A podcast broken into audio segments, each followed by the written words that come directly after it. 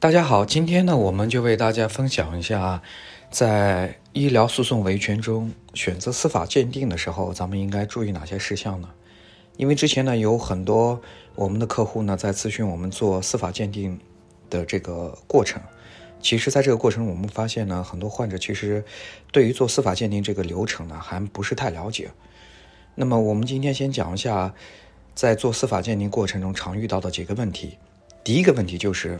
我如果患者家属之前之前因为医疗纠纷，比如说家人发生死亡的，那么没有做尸检，对咱们的这个鉴定会不会有影响？那么基于我们的经验来讲的话，一般如果没有做尸检的话，那么对于死因的判断是有一定的影响的。但是呢，并不是说没有做尸检，咱们就没法做司法鉴定了。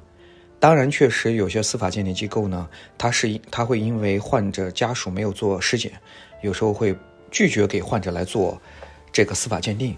但是这种情况相对而言都是比较少的，在市场中呢，还是可以找到可以为没有做尸检的这种医疗纠纷案件做司法鉴定的。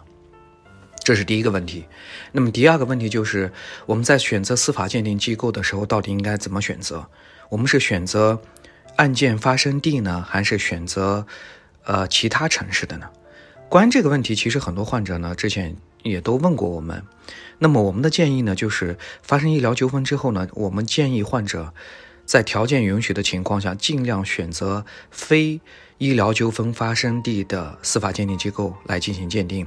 这是为什么呢？是因为。我们之前也谈过，那么如果司法鉴定机构都是本地的话，那么有时候可能会存在一定的这种偏颇的现象，因为毕竟我们也说过，当地的司法鉴定机构，那么可能经常在做这个医疗纠纷的司法鉴定，那么有时候呢，他不一定做的会特别的客观公正，这个我们也是跟患者也是提过的，所以说呢，我刚才谈到的就是。只要条件允许的话，我们建议患者尽量选择外省市的司法鉴定机构来进行鉴定。